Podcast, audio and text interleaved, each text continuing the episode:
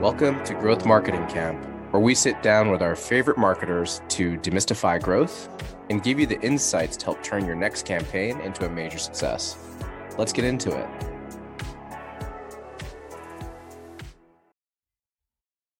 Hey everyone, this is Jazz Binning, co host of Growth Marketing Camp. Welcome to another episode. Um, I'm very excited to introduce to you Mason Cosby, who is the Director of Growth at Mojo Media Labs and currently a podcast host at the Marketing Ladder. Mason, it's a pleasure to have you on the show. Yeah, thank you so much for having me. I'm really excited for our conversation today, Jazz.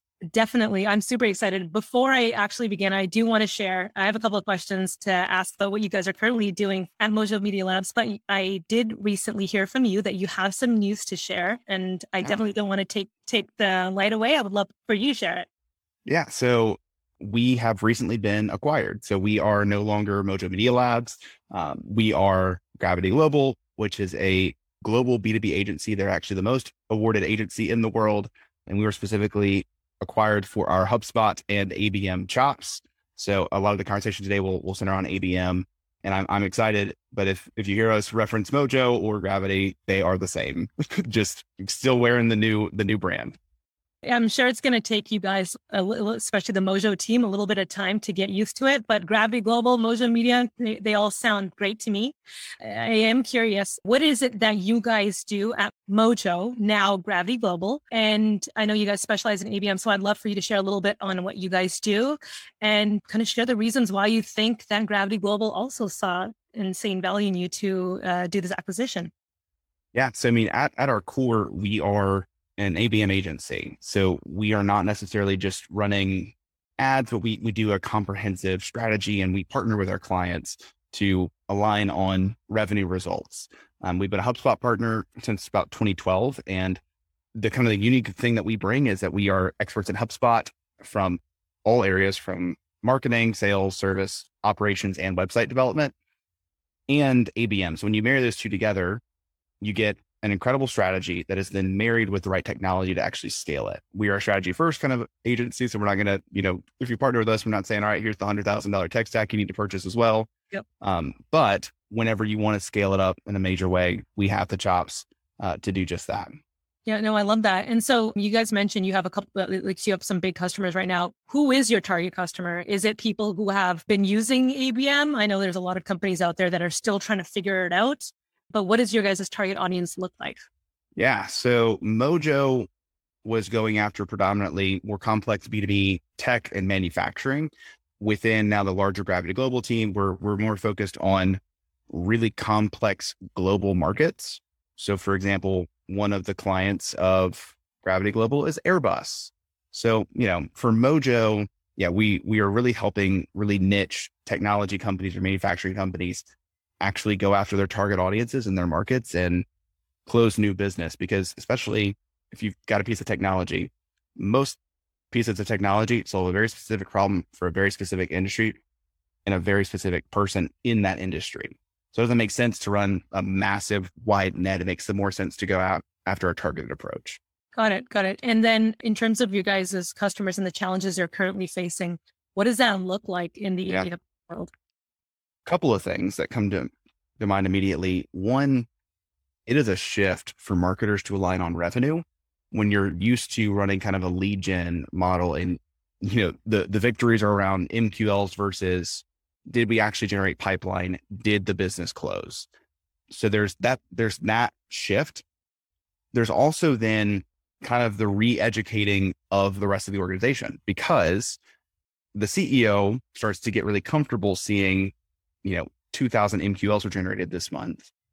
And when that dips pretty significantly, because we're no longer measuring success on MQLs, we're measuring it on target accounts that are entering into the pipeline.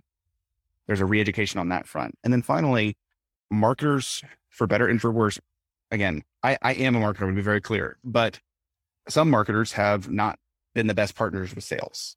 Mm-hmm. So we have to then rebuild a relationship with sales because again, if marketing is going to be aligned on revenue, they need to be a good partner that's a strategic partner that helps drive sales forward. Mm-hmm. So those are kind of the main problems that our clients are experiencing is around shifting the perspective of what is the role of marketing in our organization to be less of the the lead gen hamster wheel or like the fluffy brand stuff, which I also love branding, just to be very clear. But it, it's not just let's do the the things that make everybody feel really good about our, our company, but how do we actually help people by having them partner with our company long term? Mm-hmm. Yeah, it totally makes sense. I know one of the things that I've realized we we haven't used ABM at OpenSense.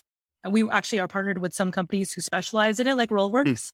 They've built an ecosystem. We are a, partner for kind of their customers' ABM plays. A lot of companies use OpenSense as an ABM solution. Companies like Snowflake, which is also, you know, how we've been exposed to it, but us as a team specifically haven't done it yet. I do see a lot of value in it from what I've seen and heard from, you know, teams like Rollworks and Snowflake. And it seems like more and more people are starting to understand it. There's a lot more tools out there like Sendoso, and we're using Postal, um, email marketing, right? Email signatures is one. Open guys. yep. But there's a lot of tools out there. And I, and I know one of the things that I continue to read time and time again on LinkedIn posts about ABM or blog posts is a lot of people still struggle to make ABM work for them. So just curious, based off of your expertise and what you know about companies who have tried to execute on an ABM strategy, who is ABM not for? Is there a certain size of company? I know you mentioned if you don't have a lot of alignment between sales and marketing, that could be either something that needs to be fixed, or if it's it's not able to be fixed, then that I can imagine that would be a red flag. But who specifically is ABM for, and who is it not for? So a couple of things that immediately come to mind. One, um, just product market fit. I mean, if you are in that early stage and you're trying to actually figure out who is our product for like, do we actually serve the market well? ABM is not going to be a fit because it is about creating hyper personalized specific content that is around a specific problem for a specific buyer.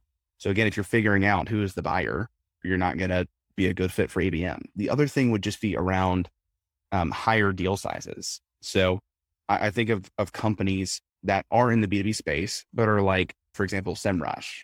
SEMrush, I think their highest contract value is less than $5,000 a year if you're like doing all the bells and whistles.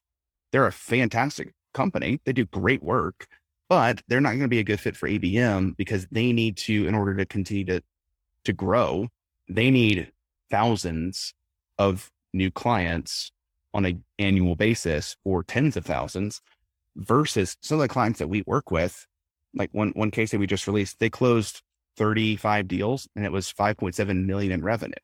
So higher deal sizes make ABM a better fit because you don't need to close as much, but also typically with higher deal sizes, you've got a way more complex buying cycle, which is where ABM is going to thrive because you're not just targeting an individual, you're targeting all the decision makers within an account and creating content that's going to help them move the deal forward internally. So mm-hmm. those are kind of the two things again, product market fit, and then also kind of higher deal sizes. And then also kind of a longer sales cycle. Because again, if you're so focused on creating hyper personalized content, but the deals are closing in a two week sales cycle, fantastic. If you've got a large deal size, you're closing in two weeks, but you need a bit of a longer sales cycle so that you can actually engage the accounts in such a way that is influencing the way that they think and providing the right content at the right time. Mm-hmm. No, it totally makes sense. And I know that you guys, um, since you are an ABM agency, of course, you're probably practicing ABM. What's the stuff that's worked for you guys that you have found, you know, it's brought a lot of success? I love for people when they're running a pilot campaign to always use tools that they currently have. And I am a big proponent of building things on shoestring budgets to prove value and to then, as a result, drive revenue. So I have been running the weirdest ABM strategy that is the most circuitous, but has been insanely effective. And it is podcasts. And I, I personally run a marketing careers podcast in my in my free time. And I've helped my boss start to build her own podcast. So we invite our target accounts to come talk to us. And with me, they're talking through their career and how they built it and the roles that they're hiring for and the strategic vision of the company. And then my boss's podcast, we're talking about how they've grown their business. And we don't do an immediate follow up on from a sales perspective at all. Actually, we we never say, "Hey, thanks so much for talking with us. Hey, do you want to talk about like partnering with us now?" Because it just kind of it's not the right move. But by the simple fact that we invite someone on, we start to develop a relationship that's a one to one relationship. We give credit to their expertise while also sharing our own insights and thoughts and opinions. What we've seen is that three to six months after a guest has come on, many of them will engage in conversation. And then the other thing that I've done personally, and this is also free, is I go and connect with a bunch of my target accounts on LinkedIn. So I'm connected with the decision makers. I'm creating content on a daily basis, if not multiple times a day. And through that, they become an actively engaged part of my audience. And then I'll make a post about ABM and they'll like it. And I'll send them a message that says, Hey, thank you for engaging with my content. I really appreciate the support. They're like, absolutely happy to do it. You're always so helpful. I'm like, awesome. What's most helpful? And then they'll say something about the ABM posts, at which point I know that they trust me. I say, thank you so much. What's helpful about our ABM posts? And then we dive into, and what ends up happening is they'll share with me. I've actually shared your content with our CEO as a proof of concept. I'm like, that's awesome. Would it make sense for us to talk about partnering at that point? Because if you're sharing my stuff with your CEO, you trust me. So those are the two plays, and uh, that costs thirty dollars a month, as long as you can actually get the right list into the targeting, which many people can do within their own CRM by focusing on a closed lost campaign. So look at all the deals that you've lost in the past 12 months, re-engage them by inviting them onto a podcast and connecting with them on LinkedIn and starting to engage there. And that's a great way that you can restart a relationship. Oh, I absolutely love that idea. And I'm going to, after this conversation, actually jot that down and talk to our sales team about that. That is such a fantastic idea. And you know, one of the things that you mentioned that is a huge turnoff for just anyone, right? If someone connects with you on LinkedIn and you get that sales pitch, which I'm sure you're getting it a lot, I'm getting it like crazy. And it is, besides the fact that you're building real relationships with people, you're actually having a conversation with them. You get to know them on a personal level. You spend some of that time. What we've even noticed since we've started Growth Marketing Camp, we're at this, we're at the phase now where a lot of the companies that have come on to Growth Marketing Camp, they are also the kind of brands that we're like, hey, let's be content partners. We'd love to repurpose this the podcast episode and you guys publish it on your blog. We get the link back and they are so much more ready to say yes and so excited about it because we've already built that relationship with them. We've basically, you know, continued to engage with them. Yelena does a fantastic job with this, keeping that relationship alive. And it's just one of those things where it will never feel like a sales pitch um, when you do tap their shoulder and say, hey, you know, how about we do X, Y, Z? So I love that you do that. And I can already see the value in it for Mojo slash gravity. yep. And um, it's something that you're right, right? It's a shoestring budget. It's not going to cost a lot of money. And I love that you you guys are using it at your company. That's awesome. Can I give one yep. other quick example? Yeah, hundred percent. Two or three weeks ago, I can I think it was three weeks ago at this point. I was actually promoted to director of growth, which was I, I was excited about it. I posted about it on LinkedIn. And because I had built relationships with our target accounts, the announcement that LinkedIn all automatically does and the post I did after collectively got about 450 likes, which is, you know, pat on my back, fantastic. But the reality is, of those 450, about 100 of those were my target accounts, to which I could then say and send them a DM that said, Hey, thank you so much. I'm really excited about this new role. Really appreciate your support. And they're like, Absolutely. Is there anything I can do to help? To which I can then respond with, Absolutely, actually. In this new role, I'm really excited to help people build better ABM programs leveraging HubSpot. So if you know anybody that needs help with ABM or HubSpot, please send my way. I sent 100 DMs. We generated $1.2 million in pipeline in the span of a week. And I have 30 upcoming follow, like follow ups just that were like, we might actually need your services in about a month. Can you follow up with me? And again, that came from having built relationships. And when something happened in my life my target accounts wanted to celebrate me because we built a relationship. Mm-hmm. I can then use those relationships to actually then help them by inviting them to, into our sales process. Yep. Yep. No, I love that. I absolutely love that idea. And another thing I'm going to try to steal it is actually um, when what you guys are doing and what you're doing specifically, when you guys are doing at your company, when you do things like that, is um, you're kicking off that sales conversation with if sales decided to reach out independent of doing something like this you're actually kicking off on the highest note possible versus trying to take a cold lead and really try to warm them up. And I think a lot of the resistance I've read around ABM would be, hey, you know, it takes too long. But the thing is, it may take a little bit longer, but imagine the amount of time you're wasting and resources and budget if you're doing the traditional approach versus following through something like this, which is long term, um, because you are building that relationship. The examples that you've shared are almost like unique enough where you don't think about it, but powerful enough where it's going to leave a, a, lasting impact on that individual. And then obviously revenue, which you just shared. Absolutely love that. Besides the besides um, podcasting, what are the other? What's the other kind of content you guys are producing at Mojo? So, a couple of things. One would be highly tactical monthly workshops. So we would do something that was called fix your site from church to sale, and people would submit their websites for review. We'd do live reviews of our target accounts, and then following that workshop, uh, I would sit in this room for about 50 hours and build out personalized website reviews and technical audits for about 40 websites that were submitted that were again our target accounts.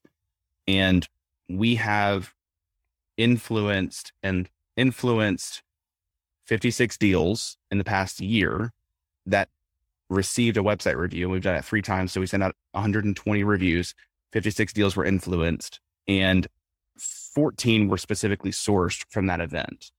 So again, that's driving pipeline and revenue. And it's a very basic workshop and webinar with a very intentional follow up. And then based on the success of those monthly workshops, I had the thought of what's the next biggest thing that we could do that's not just like a monthly one hour webinar, but like what's what's next. And it was a day long virtual conference called ABM-a-thon, where we did about 20 sessions and we specifically cater all of our marketing and all of our collateral around inviting target accounts to that event. It was publicly accessible. We had 700 people register for the event, but all of the the ad spend was focused on trying to get target accounts to the event. Got it. Yeah, that was actually my next question to talk about that. So it seems like you guys also partnered with a couple other vendors, or you guys absolutely hosted that, crushed that. By the way, I think it happened in April. And I do want to know if you guys are going to do that again because I would love to have an invite to that. but um, how did that look like trying to get people on board? And how many of these have you guys done in the past? So I'll go ahead and answer the, the second question. This was the first time we'd ever done it. And it was the first time anyone on our team had ever hosted any kind of a virtual event of, of that scale. We had only ever done monthly webinars.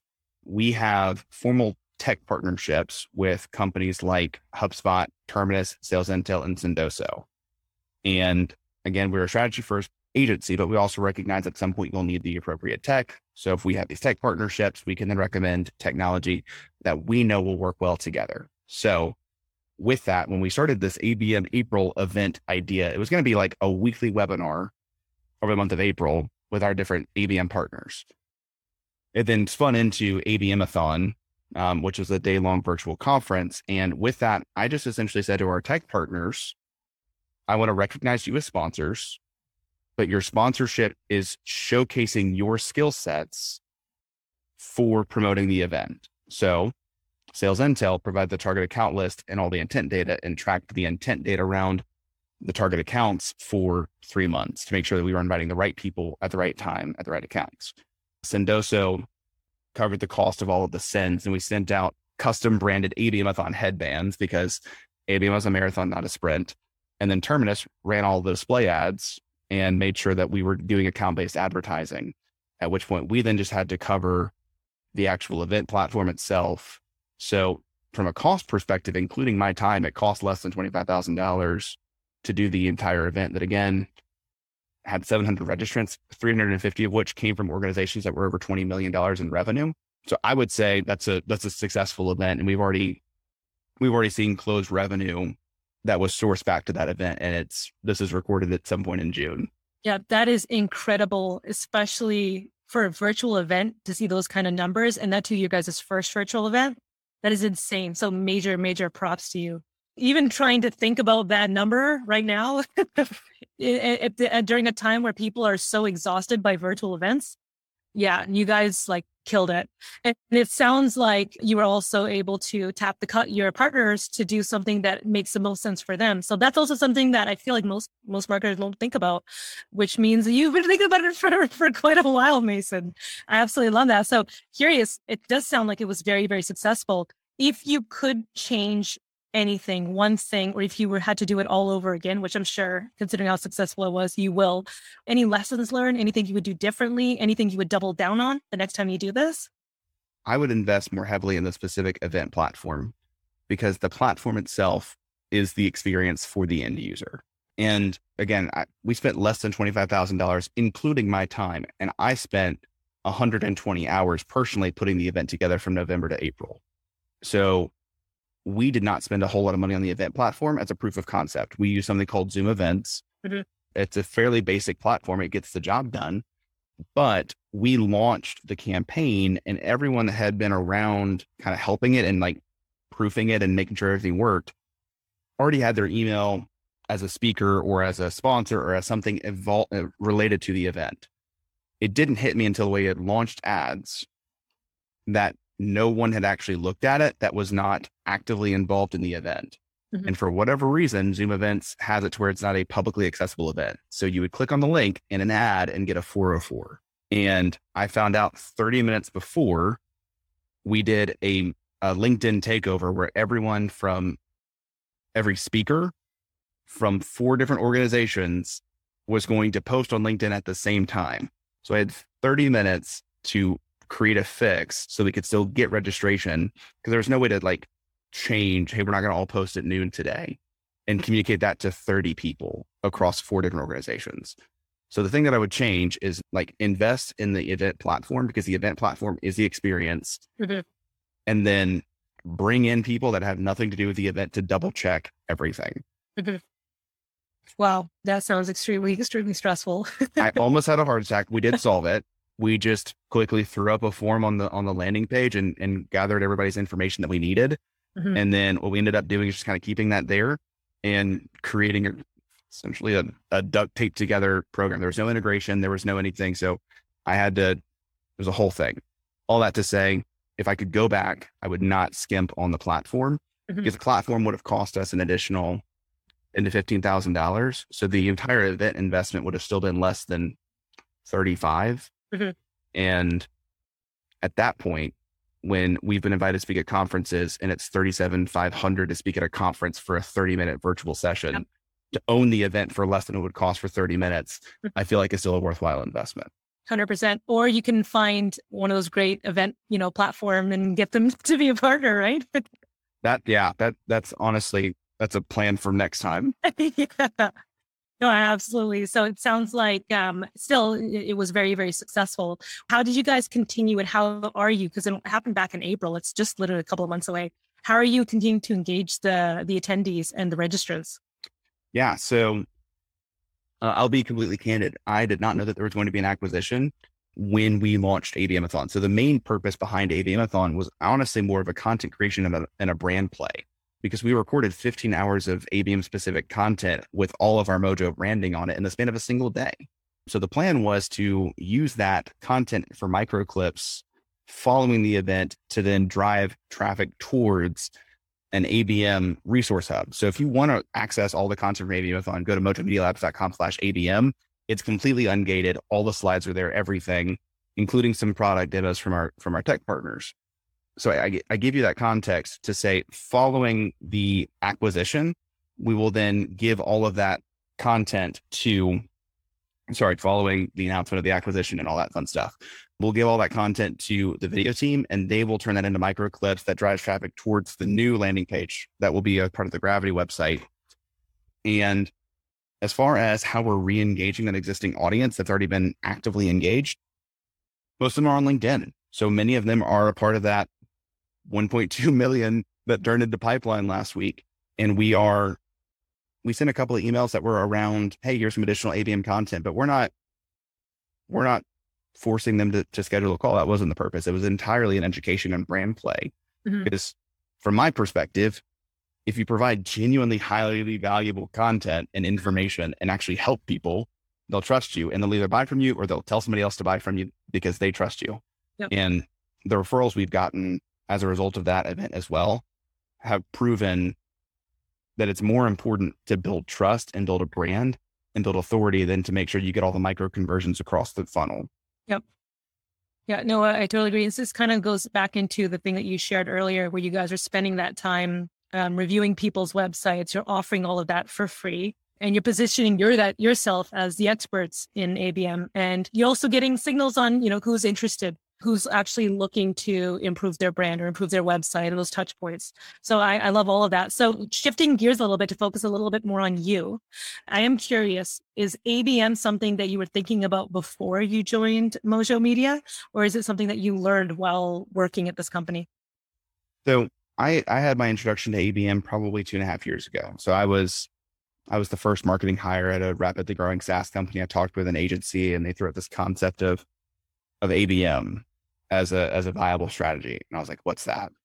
And then he explained it to me over a call. I was like, that seems relatively interesting. And I did some I read some blogs and really at that point in my career, I was more focused on copywriting and branding and, and brand messaging.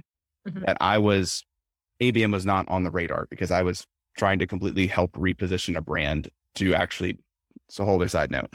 So when I started looking at partnering and starting to work at Mojo, I saw that ABM was a big focus of theirs because it was it was on the job description of we'd love someone with ABM experience.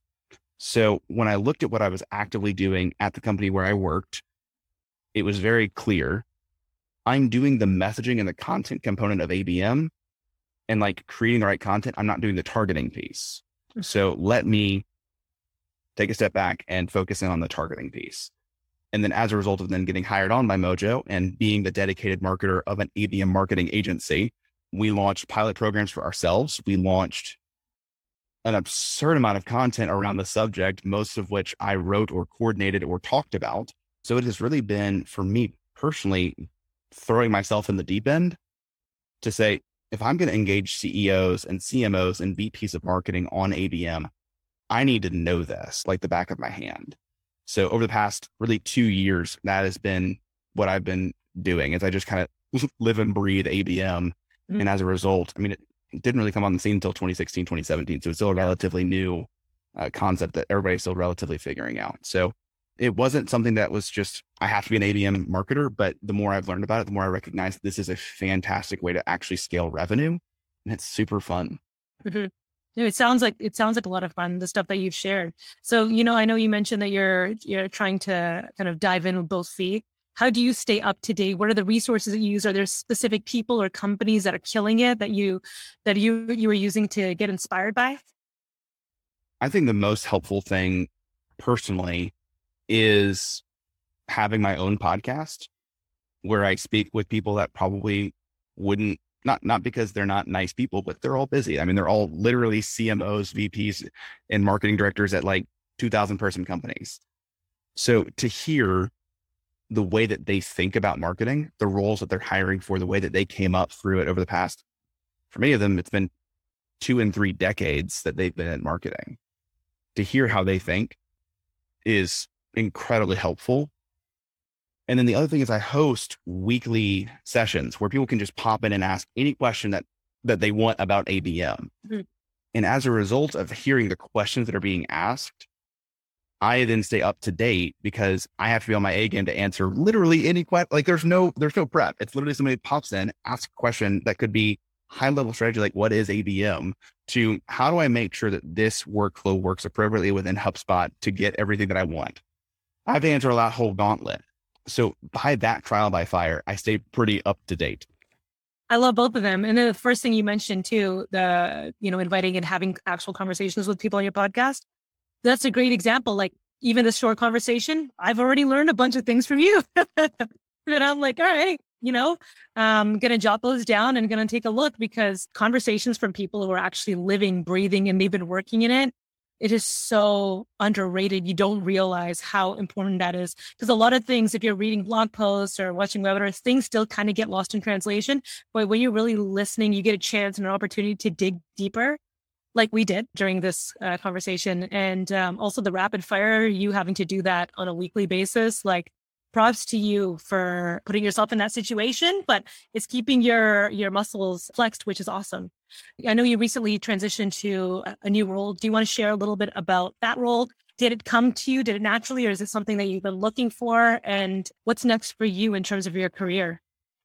So, as far as the the new role of director of growth, you know, I, I had been marketing director of Mojo, and that means that I was the marketing person at a marketing agency which is an interesting concept in and of itself. And our, our sales rep got an incredible opportunity to go work at Deloitte and we were very happy for her. But when she kind of let us know that she was stepping out of the business, we all kind of looked around and I was like, all right, well, I've, I had the conversation with my boss, like, I feel like I'm the obvious choice. And I essentially built the role and I'm still the marketing strategic lead. I still do marketing. I still recognize and really view myself as a marketer more than a salesperson, but I also now lead our sales process. And what that means is if people want to walk into a conversation and, and talk about partnering with Mojo, they get to talk with me and we have a highly strategic conversation. And more often than not, I'm referring them to somebody else that could be a better partner because I'll be candid. When I was brand side, I, I got screwed by a lot of agencies that just lied in the process that just were really just not actually there to help me, but actually just wanted my money. And don't get wrong, like I love growing revenue. Fantastic. But I want to grow revenue because we're helping you grow your revenue even more. So my new role is essentially being that person that's going to shoot you straight and say, I think we're going to be a great fit. I think we're going to generate you a ton of money, mm. actually help you move your mission forward. Or, hey, I know a ton of other people that are fantastic. That'd be a better fit for you. And that's, that's kind of what that new role looks like is managing the, the strategic elements of our marketing. So I can stay, stay up to date and kind of stay in the weeds and then guide people through our sales process and make sure that they're getting what they need. Yeah, it sounds yeah, it definitely sounds like more of a like an advisor relationship, which is great. In terms of your team specifically, what does that look like? Who are the people that um that you're able to kind of tap into? Is it mostly sales, sales and marketing? So the team makeup right now, and this is about to again radically change. So as it stands, it is myself. We have someone that is a RevOps person. So they're making sure that everything is is running beautifully within our CRM and all of our data and they are really looking at a, a lot of the like operational components and making sure everything scales.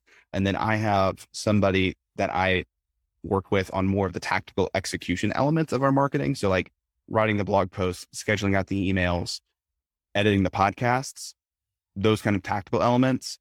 And then we have my boss, who is the owner of our agency, and I very, very generously use her as kind of building her up into more of a, of a thought leader. So she's incredibly intelligent. She is way smarter than me. So I, I kind of use her as the big guns whenever we've got a, a really big client opportunity that, that needs somebody that is president versus director of growth and just kind of making sure that she's coordinated for podcast interviews. Mm-hmm. Mm-hmm. So that is the, that is the core team at the moment, but it's about to get way bigger. Yeah, I was going to say it's definitely going to change, which is going to be a new challenge, but a lot of fun for you, I'm sure.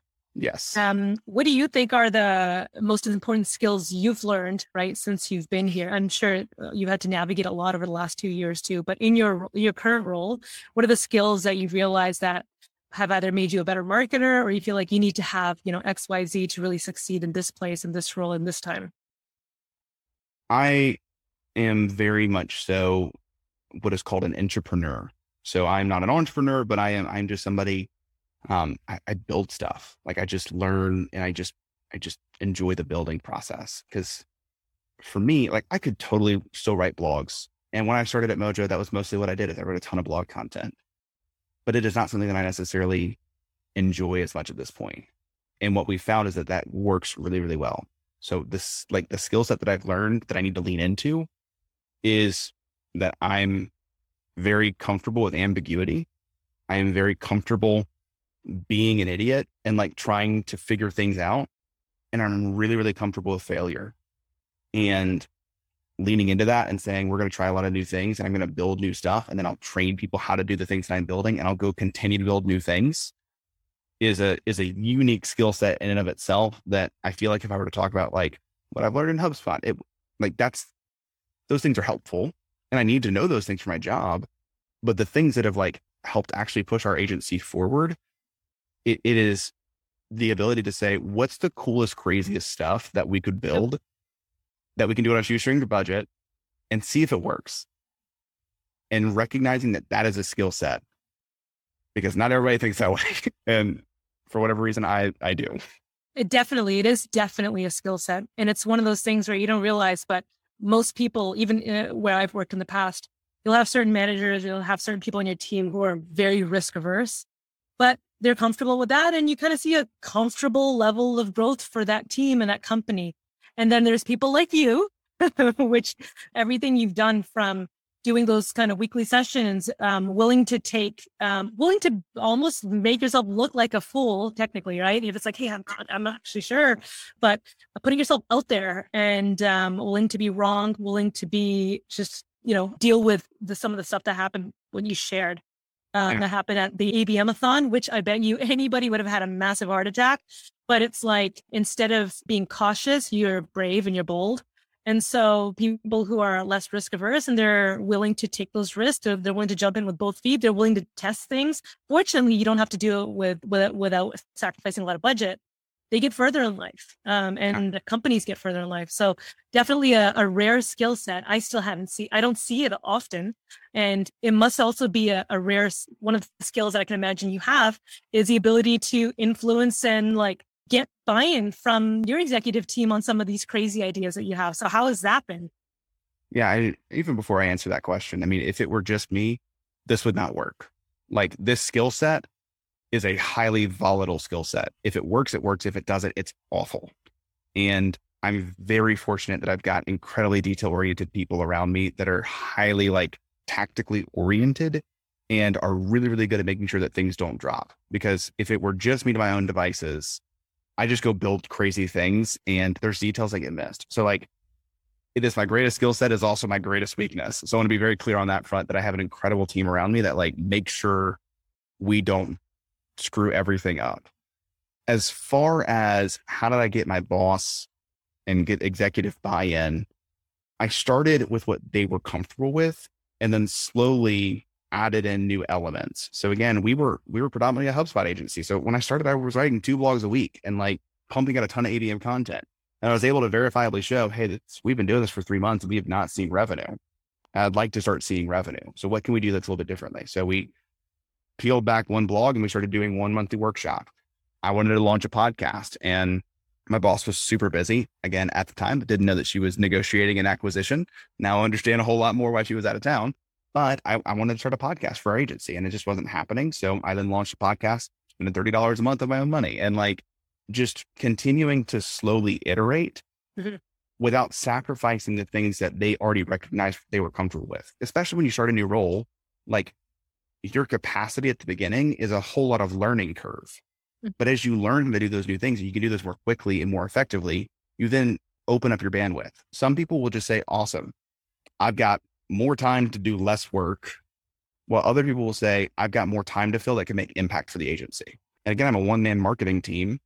So I look around and if like it's marketing source, it was like the only option is that it was me. So I don't have to worry necessarily as much around like tracking individual channel metrics. It's more of like holistically, it's marketing driving revenue and what specific initiatives are doing that. So again, it was the slow iterative process.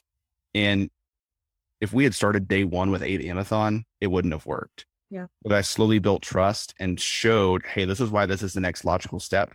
All of this ex- is experimental. Everything could totally fail at any point, but so far it seems to be working. Well, you should keep going down this path.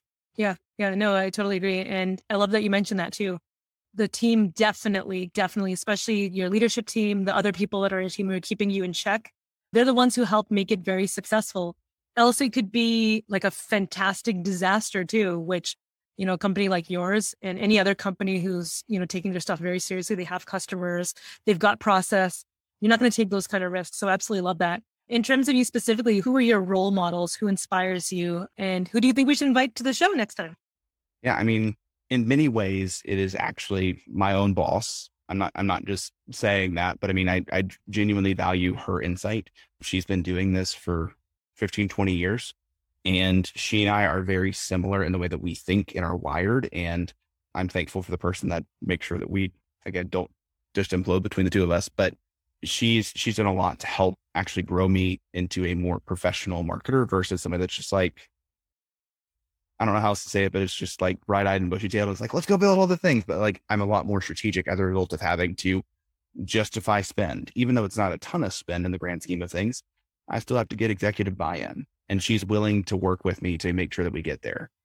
So that's, that's a huge one. And then honestly, as far as the content and people that I engage with on a, on a daily basis, it would be Trey Shinneman, who's the CMO of a company called The Ask Method, TC Jennings, who's the CEO of a company called Two Six Performance Marketing. It would also just be people like Kathleen Booth that from a distance, I've had her on my own podcast. I've had a couple interactions with her, but she's just an incredibly talented and, and skilled marketer um, that works at a, at a much larger organization in the executive seat. So I could I could list off probably 20 people, but there's a there's a I don't know. I, I may even make a LinkedIn post about it tomorrow just to to list everybody out. But it's I've, I've been incredibly blessed by the opportunity to have a podcast where I can then invite my heroes to talk about how they became who they are. So yeah. sorry, the list is just really long. Hey, hey, it's okay. I'll I'll check it out tomorrow if you if you post on LinkedIn. Yeah. Last couple of questions, and then I will let you go. These are just a little bit more fun questions, and it kind of helps us get to know our guests a little. If you had to pick one mutant superpower, what would you choose? Oh, telepathy. Okay. All right. That's a new one I, I have not heard. the goal of marketing is to understand your buyers and understand how they think. So with telepathy, I could literally read their minds. Oh, that is ab- absolutely a fantastic idea. Most of the ones I've heard so far, like stopping time, mind control, which is, hey, you don't even have to think. You could just, you know, influence them, which is, oh there's some moral, there's some moral issues with that. So, all right. And then what is one thing that you want to make happen? Like one dream, one legacy you want to leave behind you specifically, Mason? So the reason I do all the, I mean, because the marketing ladder is not, it's a, it's a passion project. I don't make any money off of that. Like, but I help place 20 marketers. The whole reason I'm doing any of that is when I got laid off, you know, two two and a half years ago, it was a terrible, terrible, terrible experience. And I went I went four months without. I, I had literally a thousand interviews, not even a joke. So the, the legacy, the thing that I would want to see happen is eventually, I know at some point in my life, I will launch a business that's entirely around helping young professionals or people that are experiencing a midlife crisis to actually take the step back to understand what is their purpose, like why are they here, and then aligning their life and actually putting them on a path towards building a career and building a life holistically, not just the career, but holistically that aligns to their purpose, their mission, their vision, their passions. That will probably happen in the next 15 to 20 years. The goal right now is to be as impactful and helpful as a marketer for the purpose that with the career trajectory that I'm on, I will learn so, so much that I can then help others with. Whereas if I were to launch that today, I've got like three things I can offer. Mm-hmm. So that's the long term vision. Thanks. So thank you for sharing that story, by the way. I did not realize that marketing ladder came from that. The fact that it did, and it did actually come from that time, which you personally experienced, makes it feel that much more impactful too.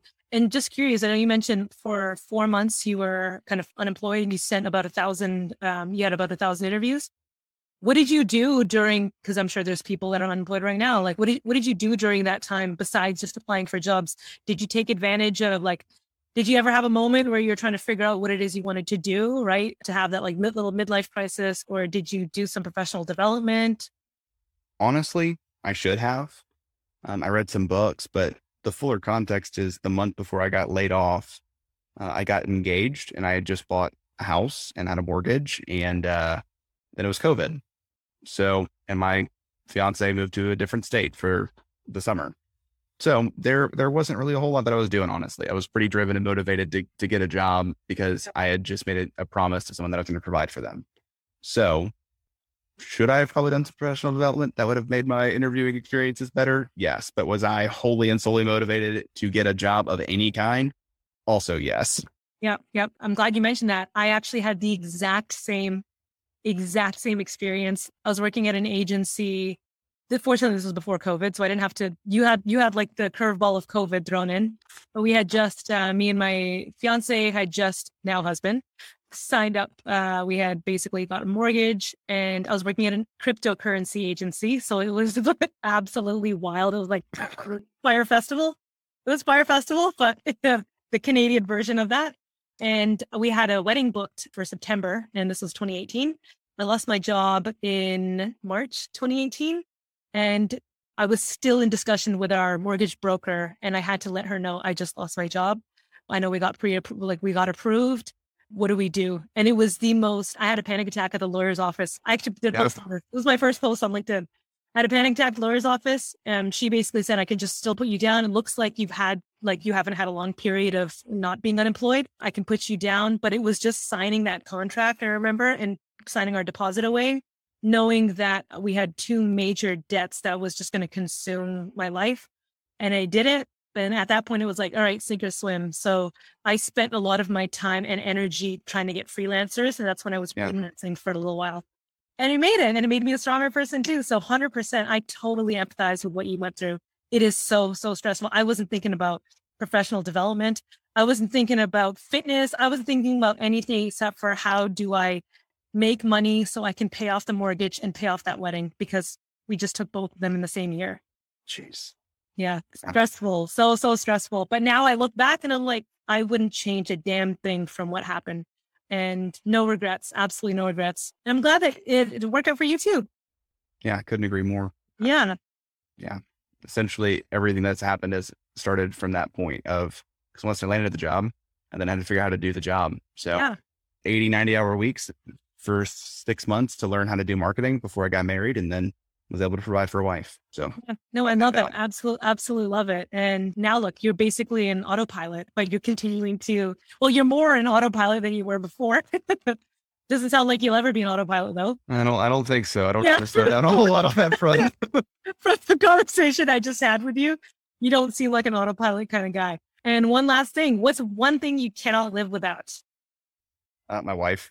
um, no, I actually yes. and There's there's no there's no denying that. But the other thing would just be, um, I think, honest to goodness, at this point, and this is gonna sound so cheesy and corny, but I mean, I, I really do attribute a lot of the growth in professional development and all of that to being active on LinkedIn. And I hate to I hate to be the guy that's like, I probably couldn't live without LinkedIn. But the, the reality is, like, I attribute a lot of the life that I now get to live to the relationships that have been built on the platform. So if you want something that is not my spouse, which obviously comes way first, it would be probably it would probably be LinkedIn as a as a thing that I don't think I could live without. Such a nerd. it, it, it- it's uh it, it works for you. And literally after this conversation i'm like all right time to start posting on linkedin. Um our team definitely can't live without linkedin too. We have an evangelist program. Most of the uh employees in our company are actively using linkedin. We've seen a lot of value from it we use it actively to get the kind of guests of your caliber, right? The kind of guests that we are absolutely inspired by on our show by building those relationships. So I totally see why you pick LinkedIn. I do love that. Obviously, spouse comes first. Yep. LinkedIn comes second. And I totally agree with both of those answers too. Thank you again, Mason, for joining us on Growth Marketing Camp. It was an absolute blast having this conversation with you. And um, how can people connect with you? How can they find you? Uh, LinkedIn uh, is the main one. yeah. Um, so M A S O N C O S B Y. I am not Mason Crosby. I am Mason Cosby. And the other one would just be the marketing ladder. It is wherever you find podcasts. And if you look for somewhere where you find podcasts and you don't find the marketing ladder, please let me know and I'll, we'll try to fix it. Definitely. And we will link both Marketing Ladder and Mason's LinkedIn on our posts when uh, this does go out. Once again, congrats, major props for the promotion and for Thank the you. acquisition. This was an awesome chat, and I will catch you guys later. Thanks for listening to Growth Marketing Camp. If you enjoyed this episode, we'd love it if you would give it a quick five star rating or share it with a friend or colleague looking to get a little more inspiration for their next campaign. If you want to learn more about the company behind the show, head to opensense.com. That's O P E N S E N S E.com. We'll catch you on the next episode.